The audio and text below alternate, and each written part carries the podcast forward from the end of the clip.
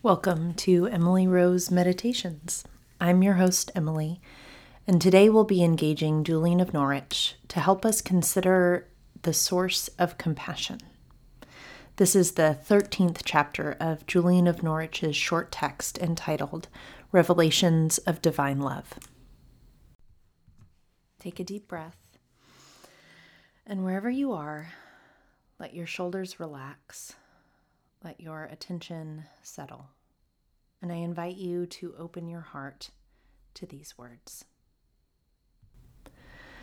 Very happily and gladly, our Lord looked into his side and gazed and said these words Look how much I loved you.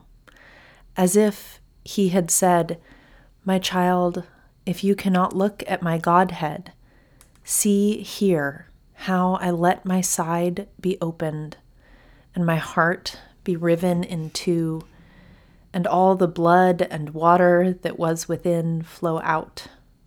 And this makes me happy, and I want it to make you happy. Our Lord revealed this to make us glad and joyful. And with the same mirth and joy, he looked down to his right and brought to my mind the place where Our Lady was standing during the time of his passion. And he said, Would you like to see her? And I answered and said, Yes, my good Lord, thank you, if it is your will. I prayed for this repeatedly, and I thought I would see her in bodily likeness, but I did not do so.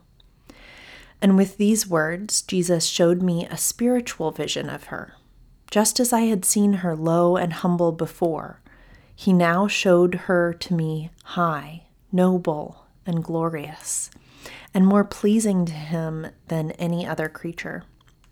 And so he wants it to be known that all those who rejoice in him should rejoice in her, and in the joy that he has in her, and she in him.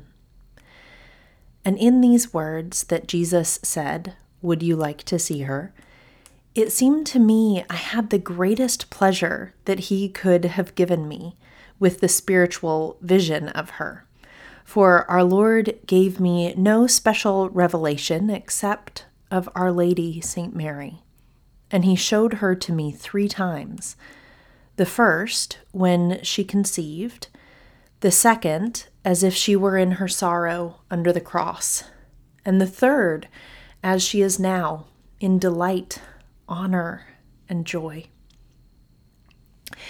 After this, our Lord showed himself to me in even greater glory, it seemed to me, than I saw him before.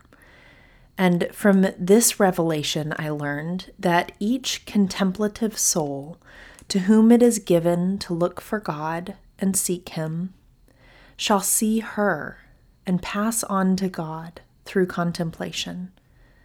And after this friendly and courteous teaching of true and blessed life, our Lord Jesus said to me repeatedly, It is I who am highest. It is I you love. It is I who delight you. It is I you serve. It is I you long for. It is I you desire. It is I who am your purpose. It is I who am everything. It is I that Holy Church preaches and teaches you.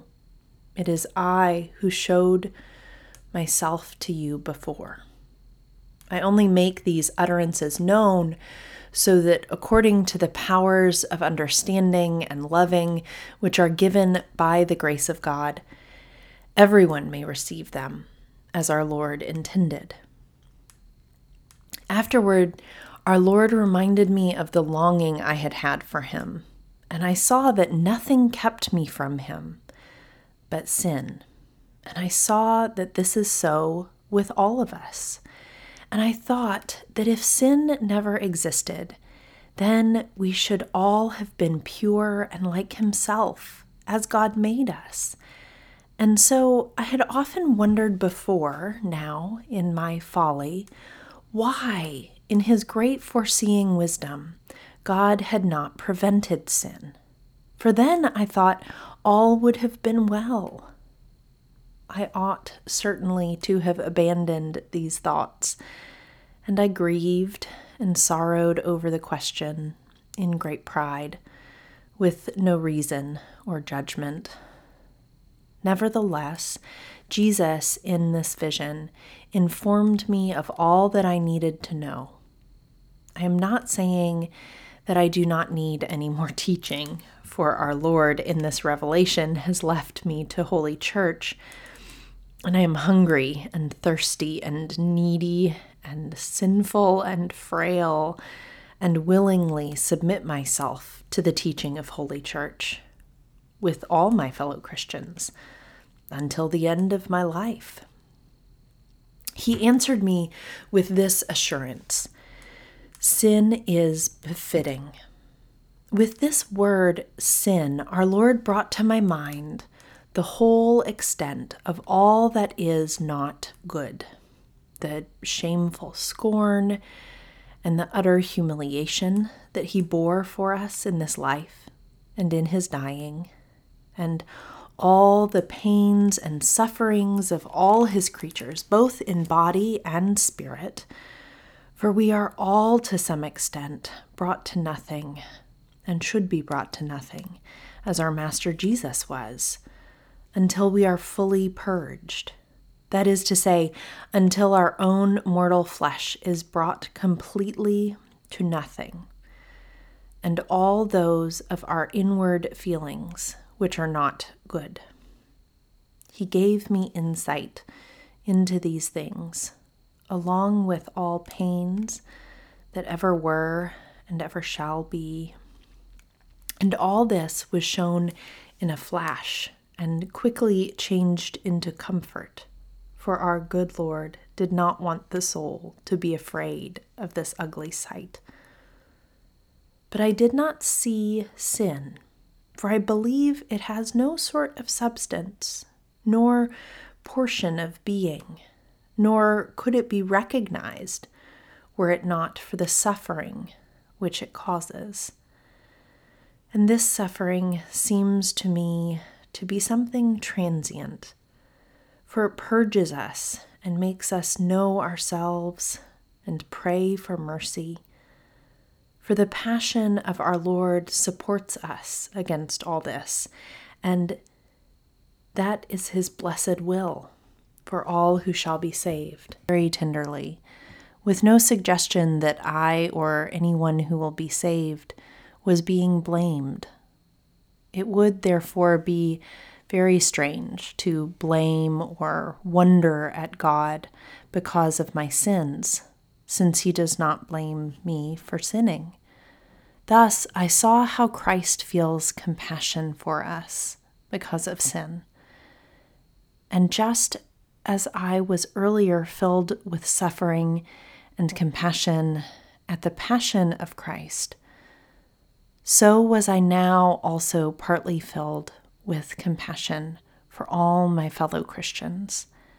And then I saw that whenever a man feels kind compassion with love for his fellow Christian, it is Christ within him. It strikes me that the compassion Julian feels here comes from a deepened understanding of the condition of her fellow man. As more of the truth of the world and God's relationship to humanity is revealed to her, her heart grows and is filled with loving compassion. It reminds me of the prayer attributed to St. Francis in the Book of Common Prayer Lord, Grant that we may not so much seek to be understood as to understand. This prayer decenters ourselves from our experience and our perspectives. It centers others. And if we consider Jesus' assertion that when we clothe or feed or pay attention to someone in need, we are ministering to him, then it is also centering the God made known in Jesus in our lives. It's a super common thread throughout Christian history that welcoming the stranger is a way to welcome God Himself. From Abraham and the three strangers he entertained under the oaks of Mamre, to the parables of the kingdom of heaven in Matthew, to the monastic tradition, to the young, little, mewling, helpless strangers we sometimes invite to live in our houses today. When someone seems like a stranger to you today, whether it be your five year old who has said something that shocks you, a partner who behaves in a foreign manner, or someone you've actually never laid eyes on before.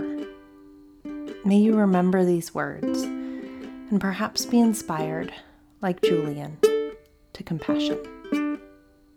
Thank you for joining me today. The peace of Christ be with you.